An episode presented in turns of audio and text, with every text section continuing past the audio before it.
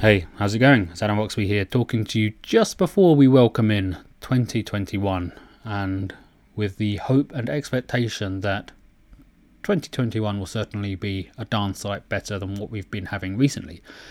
Anyway, enough talk of that aside. Recently, I found all of my old articles for the Nursing Times, which I'd written when I was the first student nurse editor of that prestigious publication, all the way back in 2011, so nearly 10 years ago now. And I wanted to share them with you for a couple of reasons. Firstly, because I still feel that even though they are so old, some of them are still relevant and are useful in and of themselves, but also to provide my website with a comprehensive list of all the things that I've done that I'm proud of. You know, even after all these years, there's still many things that I've yet to share or speak about or uh, really link to. And I wanted to keep adamroxby.uk as the one place where people could go to access all of the things that I've created. Um, since 2006, I've been creating things for the internet, so yeah, quite a while. Anyway, so starting from now, every week I'm going to be releasing a new bit of media from the Student Nursing Times archive. This includes um, articles that I've written, articles about the things that I've done, and also the short lived or but much enjoyed and really fun to make Student Nursing Times podcast. Now, it may sound strange, but back in the day when I was making these, podcasts for big publications like this was a bit of a new thing. Now everybody's got them, but I had some great times with my fellow students, uh, in particular a student nurse at the time called Tracy. We we were sort of the co-hosts, and I'd got people to guest on there as well to talk about things and and like I say, there is still much relevance in those podcasts as well. Thankfully, human physiology doesn't evolve that quickly, so many of the things that we spoke about are still relevant, and many of the problems that um, students face are still prevalent. But anyway, the second article that I wrote for the Student Nursing Times back in September 2011 was called simply Welcome to Student Nursing Times. So let's get going. When I first got involved with Student Nursing Times a couple of months back, I felt mixed emotions. First off, I was excited and proud to be contributing to such a prestigious publication. But I also confess I was hesitant. Nursing, like many vocations, requires a solid grasp of evidence based knowledge and practical abilities to be able to use it out in the real world. Did I know enough to become the student editor? But that's what being a student is all about trying something new, feeling scared about making a mistake, but trying your hardest anyways. And that's what I'm going to do here, and hopefully I won't be alone. You'll be here with me. I can see Student Nursing Times becoming the place to go to receive support from a community of student nurses. We're all here, so let's get talking. We want as many students as possible to be involved with the site, not just the spectators, but actively contributing to its content. So, what is Student Nursing Times? Well, we have features like our Nursepedia, which takes the normally overwrought definitions and translates them into something that's easy to understand. There are articles written by real students up and down the country which will entertain you, broaden your insights, or perhaps reassure you that there are others going through the same thing. There is practical advice written by experts to help you on a wide range of subjects from cannulation to interview techniques. There is access to thousands of clinical peer reviewed articles to help you with your coursework and tips on how to handle your health and well being, your money, and your social life. There's so much I could talk about, but I'm eager for you to go off and explore. All students need help and support at some point during their studies, and it is my hope that Student Nursing Times will be a valuable resource to hold your hand along your way. Let's get learning. So that was the first article, and you know, as you say, uh, as you can see, it's still a very new idea to have a student-focused area on uh, a website like the Nursing Times, but you know, I'm not sure whether Nursepedia is still there or but there certainly is thousands upon thousands of peer reviewed articles, which is the, the lifeblood of any student's education. You know, you go to your lectures and you do your placements, but to receive information that you know has been assessed and put through the rigorous scientific process is really really helpful and it's what shapes our practice. So yeah really proud of that. Anyway the second article is there. I hope you enjoy it and i look forward to sharing more of my student nursing times articles with you very soon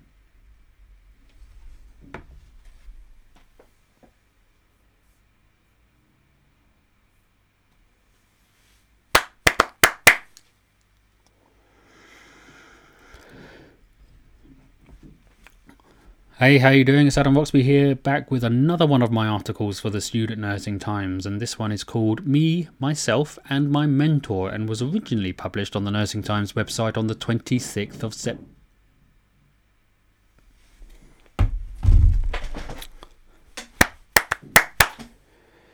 Hey, how you doing? It's Adam Roxby here with another article from my time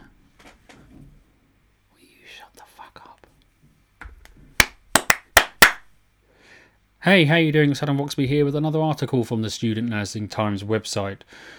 This one was originally published on the 26th of September 2011. Will you fucking stop hitting that?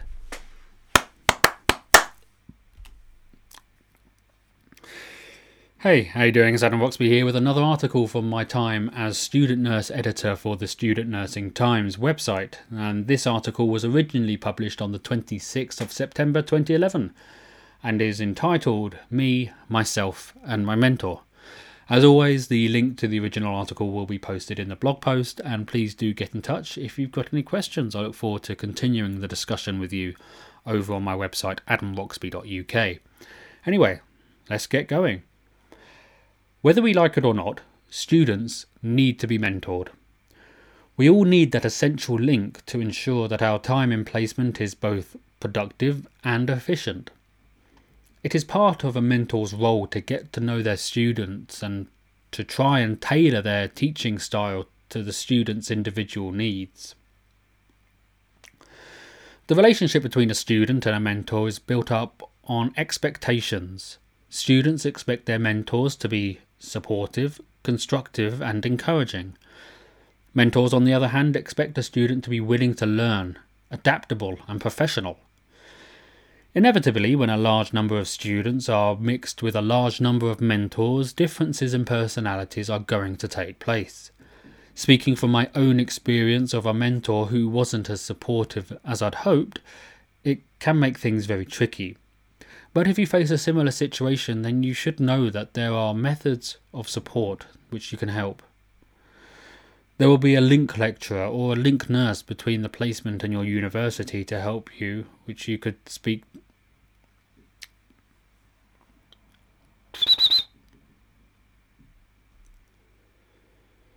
Speaking from my own experience of a mentor who wasn't as supportive as I'd hoped, it can make things a bit tricky.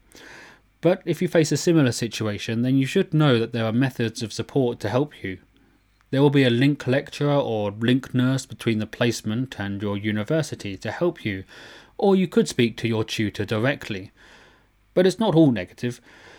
I think there is a tendency among some students to underestimate how difficult it is to be a mentor, being a mentor doesn't absolve a nurse from their massive workload. They still have to contend with their day to day duties. On top of that, they may have one, two, or perhaps three students to guide through the nursing process.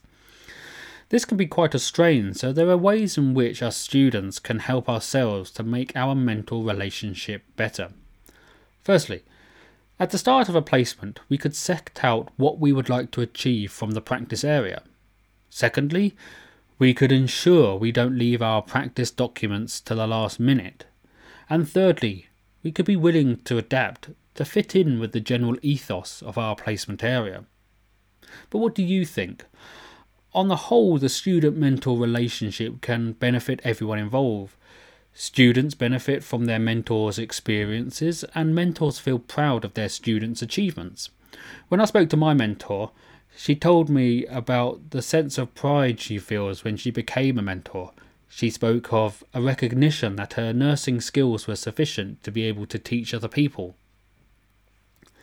Both students and mentors can benefit from their time together.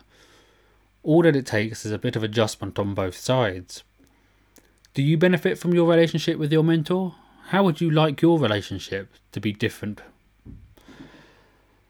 So that was my article for the Nursing Times about my mentor relationship, and it's true, as I said in the article, I did have a bit of tricky times with my mentors for a number of reasons. Firstly, I think there were some genuine clashes of personalities, which obviously happens, but if I'm being honest, looking back now with nearly 10 years of reflection behind me, I probably wasn't the easiest person to get along with.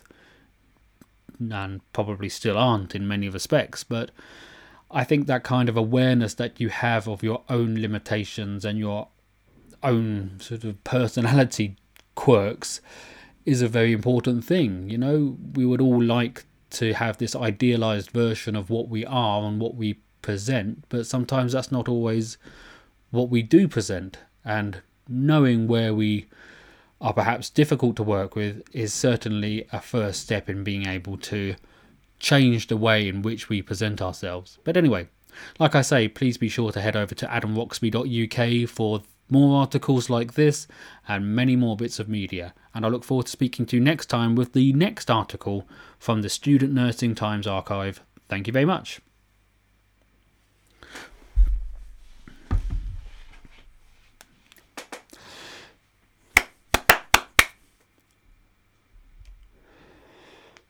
Hey, how you doing? It's Adam Roxby here with another article from the archives of the Student Nursing Times, and this one was originally written on the 3rd of October 2011, and it is entitled Uniform Pride. As always, the link to the original article on the Nursing Times website can be found on my blog, and many other articles like this are available at adamroxby.uk. Anyway, here we go. When you consider some of the most iconic and influential uniforms, you'll probably have a list that would include, say, the London Beefeaters, airline cabin crew, and indeed the crew of Star Trek, my own personal geeky preference there. However, to judge a student nurse's uniform on, his, on its appearance alone sort of misses the point. My own uniform requires black trousers, black shoes, and a light grey tunic. It has to be clean and fully ironed each day, ready for me to turn up at my placement area. Having spent some time around campus listening to the opinions of other students, I'm frankly surprised at some people's utter hatred for the uniform. I can appreciate that, that it's perhaps not the most comfortable thing to wear and it might be not hugely flattering, but if people could see beyond these things, then they might find a new appreciation for what they wear. Our uniforms, more than anything else, are symbols of the hard work and dedication that is required of us in order to progress to the role of staff nurse, which, in turn, will then require us to wear another uniform, with a different set of values attached to it. As members of this, our chosen profession, we really should take pride in the work that we do, and there's no easier way to convey this to members of the public than through the uniform we wear. It is our advertisement to the world. It not only reflects on us as individuals, but helps to shape people's opinions of the entire profession. You may say that it's easy for me to sit here and talk about the merits of a student nurse's uniform, but if people can try to look beyond the physical garment and see the uniform for what it represents, then we might find that our training isn't quite so uncomfortable. Yeah, this was a an article that I'd written and certainly got a lot of responses from. And I remember when I was conceiving it that there really was a a visceral dislike to the uniform by some people, and I, I get it. You know, there's there's many things to be said about the the cumbersome nature of some uniforms, and many people actively seek out places of employment in the nursing sector, which were give you the freedom not to wear uniform. You know, some mental health jobs, for example, uh, it is certainly beneficial to foster a relationship with the people that you're looking after for you not to be wearing a uniform. But I felt at the time, and I still feel that as a student nurse, if you turn up on a placement with a well turned out uniform, your badge is all in order, you've got a nice little fob watch, you really are displaying the pride and the professionalism that you should be embodying and reflecting in the clothes that you wear. We don't get a choice so much in university of the cl- of the uniform that you are required to wear, but the way in which you wear it is uh, the, a choice that you have. Think back to the days when you were at school. You know, we all had these people where you know you would try and reflect your individuality within the constraints of the uniform that you you had to wear. So for me it was how short could you get your tie? It was the tie length was, was the real kind of a you know mark of individuality. You know the shorter you had your tie the more of a rebel you were. And the longer you had your tie it was seen as the more conformist you were.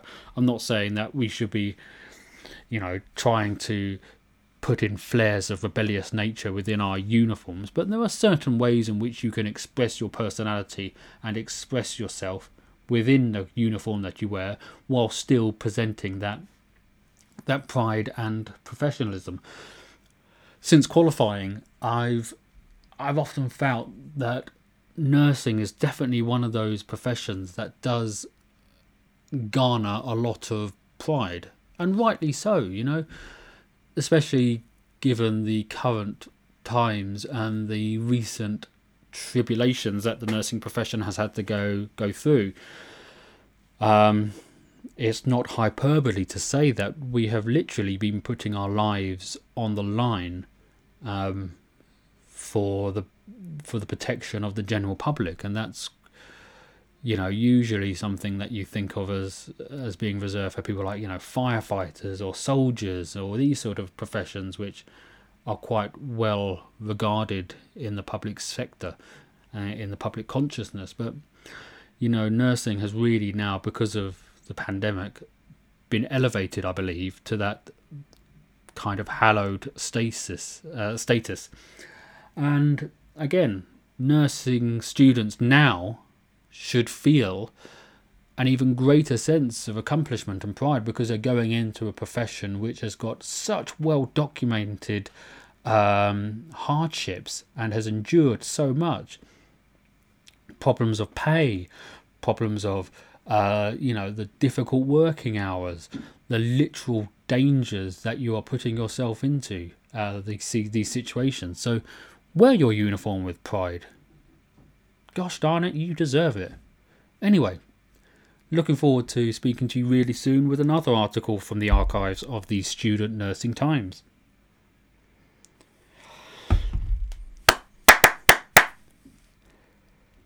Hey, how you doing? It's Adam Roxby here with another article from the archives of the Student Nursing Times. Back when I was the student nurse editor, I wrote this article on the 10th of October 2011 and as always, the link to the original article will be on the website. And you can find many more examples of articles like this over at adamroxby.uk. And this article was called We're on placement to learn, not just to make up the numbers. Here we go. For some student nurses, heading into practice for the first time can be a daunting experience, with their heads swimming with expectations and questions. You may be experiencing the workplace for the first time and might be unsure about what's expected of you. Fundamentally, we are students and must use that time that we have in placement to learn about the process of your placement and achieve your learning goals as defined by your university. You are not a member of their staff, and as such, you are not there to make up the numbers. With that said, you shouldn't be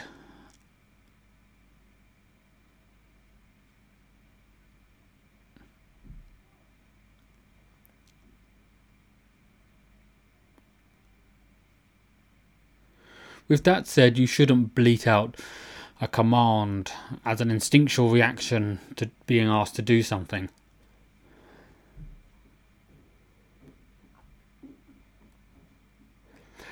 However, with that said, that shouldn't be a line that you bleat out as a command, as a instinctual reaction to being asked to do something.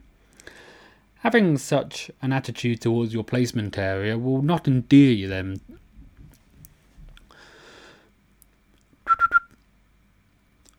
Having such an attitude towards your placement area will not endear them to you and won't create good relationships.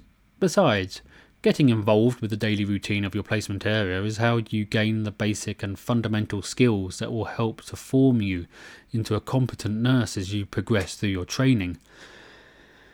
There is a way that you can carry out the daily routine while still achieving what you need to academically. More often than not, you'll find it is people doing these routine tasks that have the most contact with the patients or service users. It is important to know what is expected of you. Resist the temptation to think that any job is beneath you and use your time wisely. Every day should give you another opportunity to learn something. In co- answer to the question in the title, Am I just a pair of hands? No, you're so much more. Well,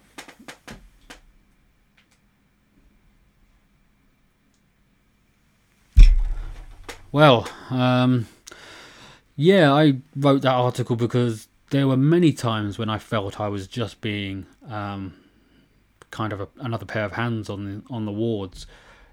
I now see it from the other side of the fence. It is very tempting when you are stretched as a nurse and you are pushed, and there's so many things that need doing, and these are not insignificant things either.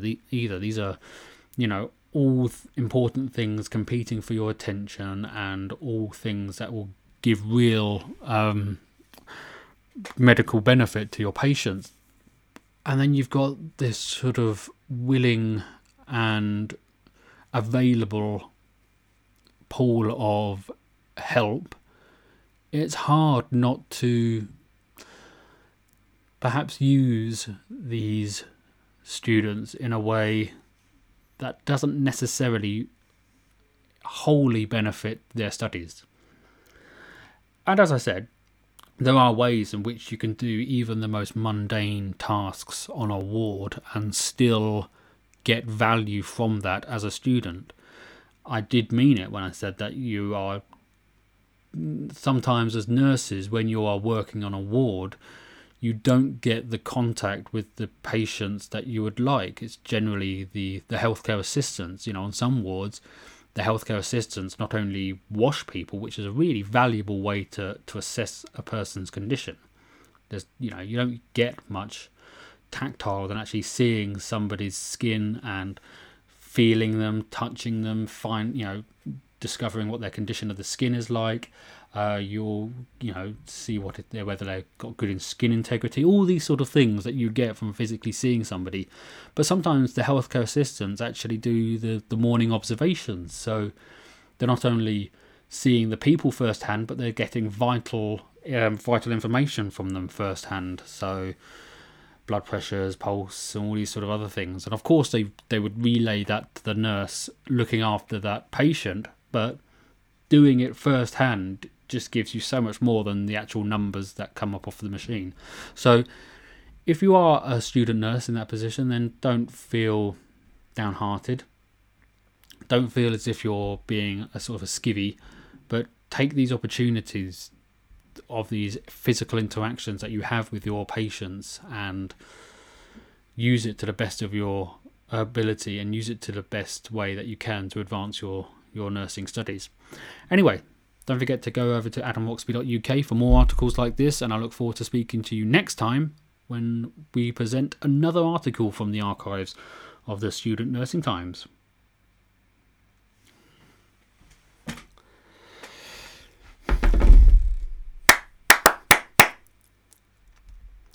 Hey, how's it going? It's Adam Roxby here with another article from the archives of the Student Nursing Times and this was an article that I wrote back on the 17th of October 2011, and it's entitled What is Our Responsibility as Student Nurses in Emergency Situations? For more articles like this and for the link to the original article that is on the Nursing Times website, just head over to adamroxby.uk. Anyway, here we go. An elderly gentleman was knocked from his scooter after a collision with the back of a car. I found myself reacting quickly. I put my hazard light. I found myself reacting quickly. I found myself reacting quickly. I put my hazard lights on and ran over to the middle lane of the roundabout. I found the gentleman unconscious and his breathing laboured. But what's our responsibility as student nurses in an emergency situation? When I arrived on the scene, I ensured that I spoke loudly and clearly when I introduced myself, and ascertained his level of consciousness.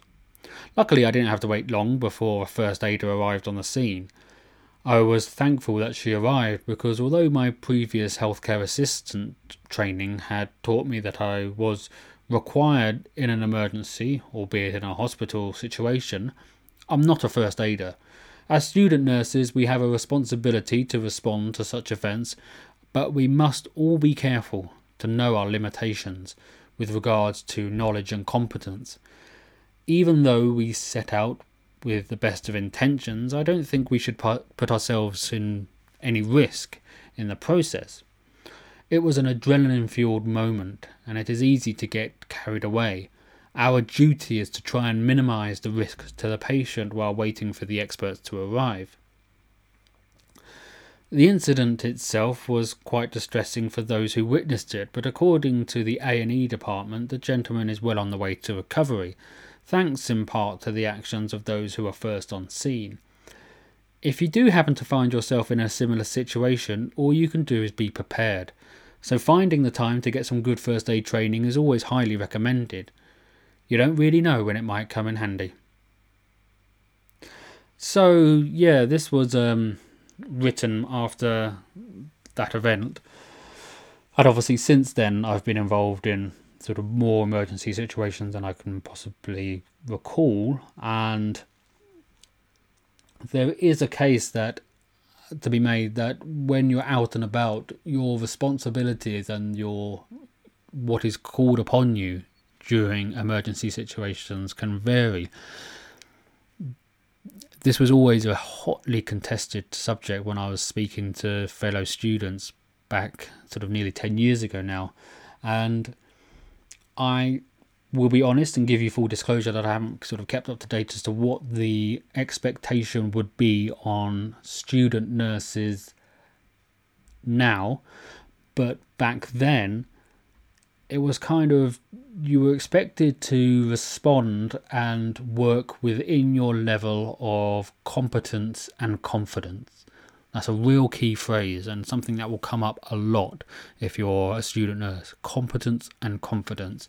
If you are asked or if you try and undertake anything that is outside of your area of confidence and competence, then you are really putting yourself in harm's way.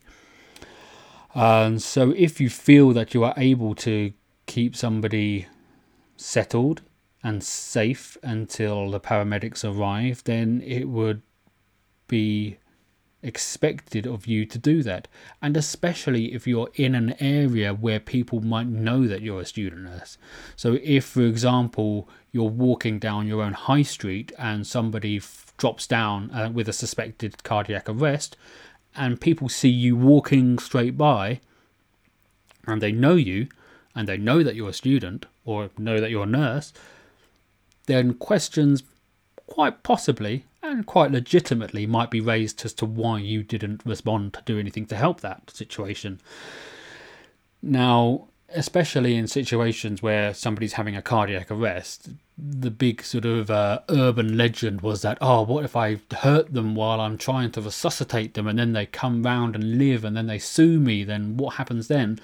The answer being, at the time, and I believe so now, is that, well, frankly, they're dead anyway, so anything that you do to them is only going to help the situation.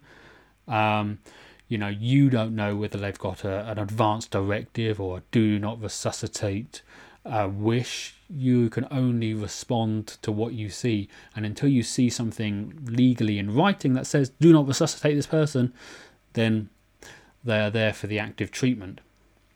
And it is only for the paramedics and for the experts uh, and the professionals to, to sort of call a halt to any proceedings that happen there.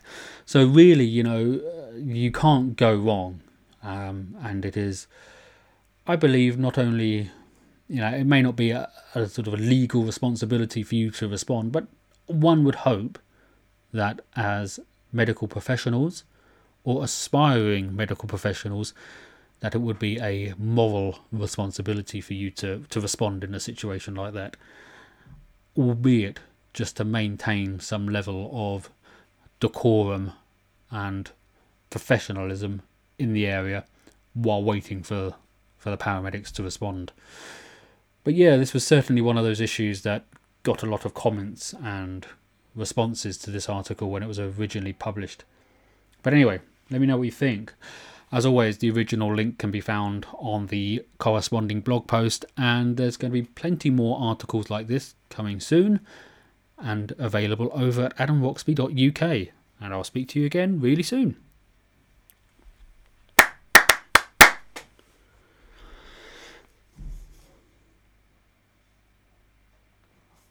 Hey, how you doing? It's Adam Roxby here with another article from the archives of the Student Nursing Times. And this article, like many others, is available over at adamroxby.uk and the original link to this article will be posted in the blog post.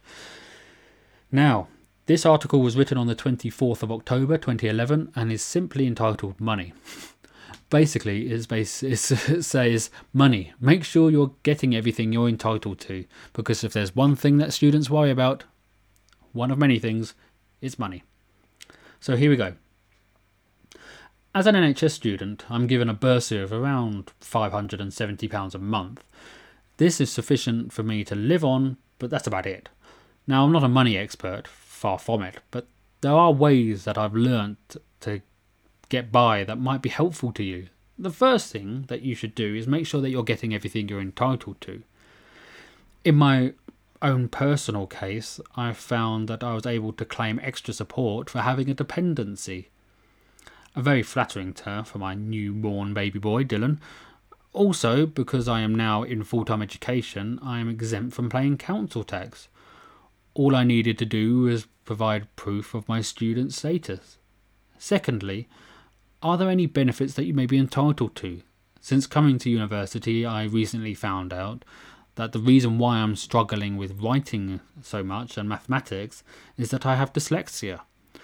The test for dyslexia can be rather expensive, but fortunately for me, I received my test from my university for free, and now I'm entitled to extra funding and equipment to enable me to learn at the same level as my fellow students.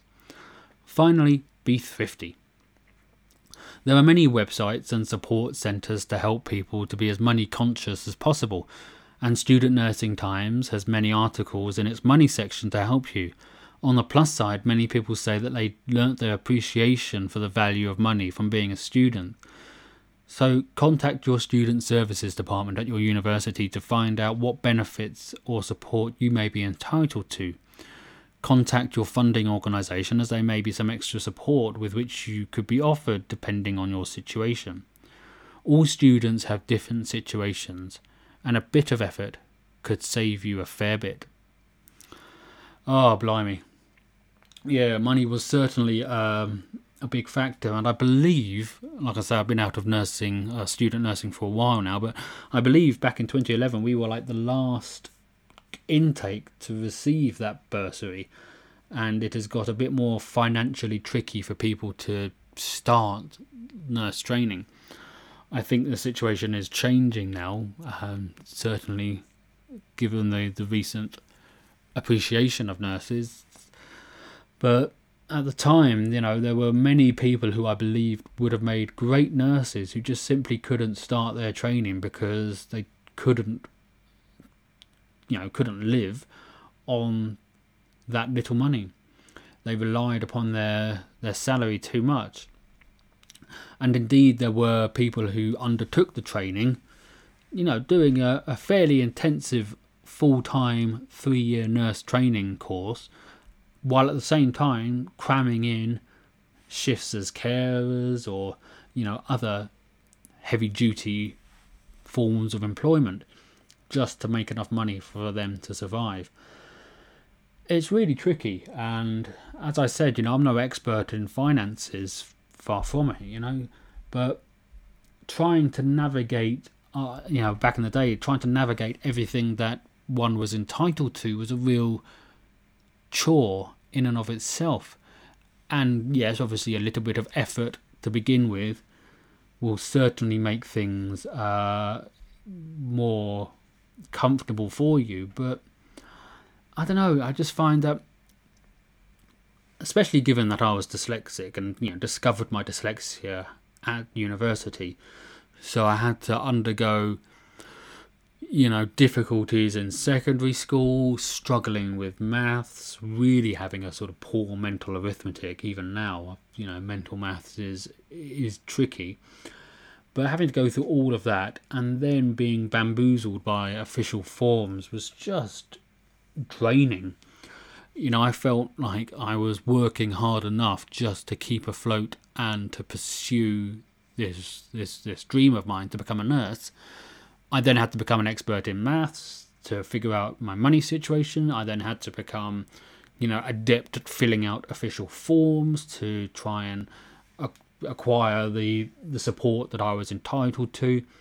So, yeah, my advice now, you know, looking back at it nearly ten years later, would be to certainly seek independent help. Don't try and undertake all this on your own because even if you're as diligent as you can be, there are chances you're going to get lost in amongst the the whole quagmire of uh, of forms and websites and advice and entitlements. Is speak to you know financial experts or speak to you know citizens advice or go on money savings expert and ask questions or you know indeed go on to like the nursing times or the other sort of nursing websites that are there to support people the good thing about being a student is that you're not alone. There are people who are going through it. There are people who have gone through it quite recently, and there's certainly perhaps more advice and support out there than you perhaps would have realised. Anyway, the link to the original Nursing Times article will be in the corresponding blog post, and there's going to be many more articles like this over on adamroxby.uk.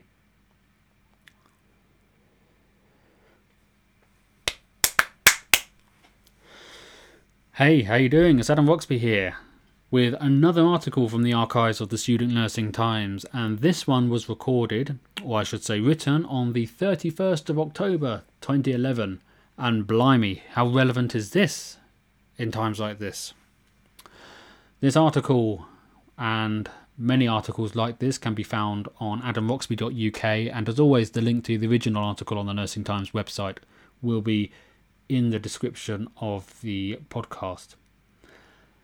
And this article is entitled Is it a student nurse's duty to have the seasonal flu jab? Mm-hmm.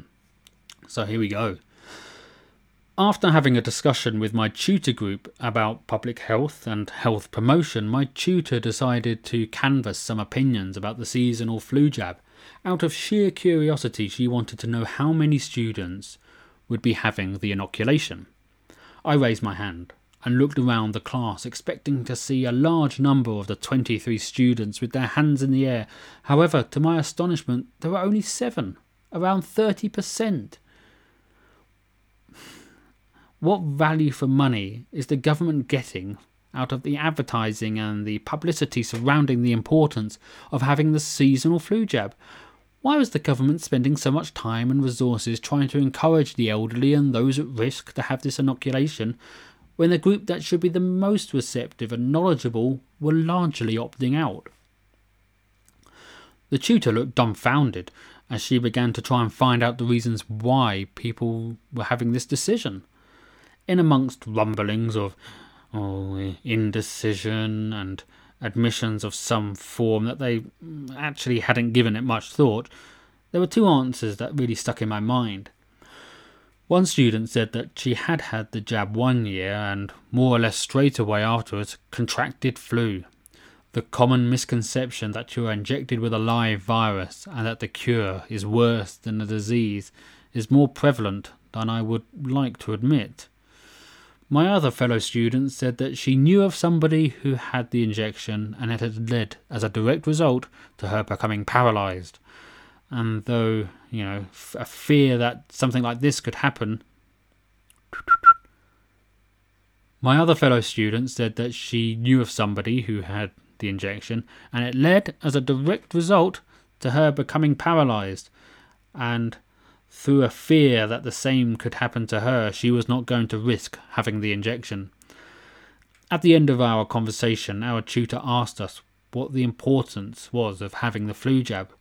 We concluded that and as individuals we may be healthy, fit and able.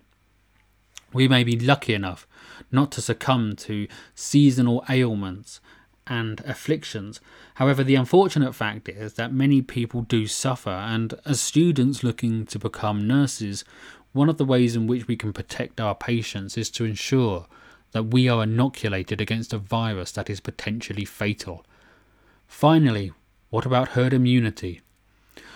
We need to have enough of the population inoculated against diseases in order to ensure that the virus cannot have a fertile breeding ground. Surely the starkest example of when herd immunity fails is the MMR tragedy, where a media propagated scare against the safety of the MMR jab led to concerned parents of Middle England to choose not to inoculate their children. As a result, we lost that baseline level of immunity, and diseases which we thought a thing of the past began to show up again. These are my views, but what do you think? Where do you stand? Will you have the seasonal flu jab? Wow. So, how odd does it feel for me to be reading something like that nearly 10 years ago? I wrote these words, and now we are talking again about the importance of immunization. Terms which people may not have heard of, like herd immunity, are becoming commonplace. And again, health professionals, nurses like me, are the ones that are meant to be promoting the importance of inoculation and indeed, we are being recruited in our droves to go out and be giving immunizations against not only obviously COVID, but the many, many things that we do actually have inoculations to.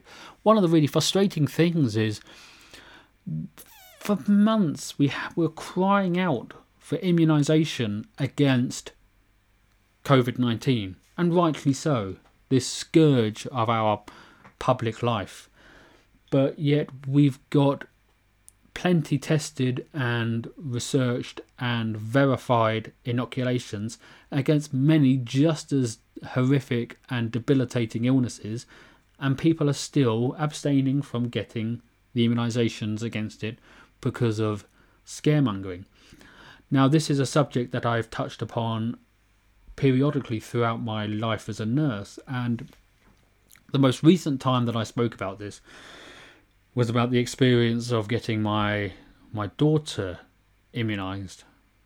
And it was at an age where she could understand what was going on and I spoke about the guilt and the real sort of gut wrenching feeling of I am going to do something, and these these beautiful little eyes are going to be looking up at me, and she's going to feel pain because of something that I'm putting her through. Now, even with my training and my awareness of the importance of what I was doing, there was still a part of me that just didn't want to be going through with this. So I could, I kind of tempered my anger towards parents who were in a similar situation and chose not to do that because they weren't they weren't the perpetrators as such, they were the victims of misinformation. And they were clinging on to the hope that by not putting their child through this ordeal, albeit very short and very short lived, but by not putting them through this, that they were actually protecting them, doing a good thing, saving them from a, a an inoculation which has got all of these nasty ingredients in and has been shown to give you this or you know, might lead to autism and all these other things, you know. When you're in a desperate situation and you're desperately grasping at a reason not to do something, even the most tenuous bit of uh, pseudo evidence that comes your way is going to be your lifeline out of this situation. So I, I kind of now don't hold my disdain towards the, the, the parents. You know, it's a bit like if you're a policeman and you're you know want to crack down on drugs, you don't go down. You don't go for the small fry. You go for you go for the big cheese. You know, you go for the the, the bosses. You know, you go for the, the real big heavy hitters for your.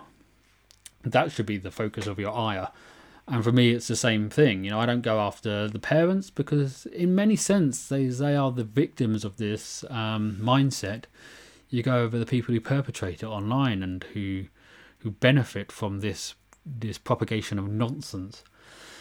So yeah, we are now in a situation where, hopefully, although even now I hear grumblings and strange noises from members of the medical profession about a mistrust that this vaccination has come too quickly and couldn't possibly have been tested enough in the time that we have given.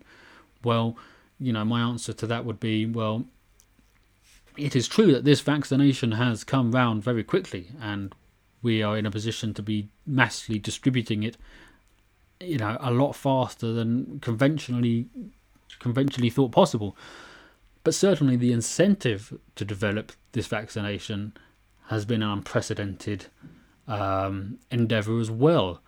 The results match the impetus and the input. We have adopted a warlike mentality. We have a warlike rhetoric, but we also have a warlike mentality. Back in the day when we were fighting against tyranny, people would have thought it impossible to build planes and tanks on a level that we did to such a degree that you can even walk around towns now and find old houses with their railings and metal railings stripped because we needed the metal so desperately that they sent people out to sort of rip out the railings of houses because they were so desperate to produce these these this, this response to tyranny in a similar sense, we have metaphorically ripped out the railings of what we thought was possible to get us this result. And all we need to do as members of society, as people who care about each other and care about our fellow human beings, is to not be sheep, be aware, be responsive to the science, but ultimately, when the science is showing us that it is safe and it is effective and it will save lives, surely should it not be our duty to partake and build up, as I mentioned, that herd immunity?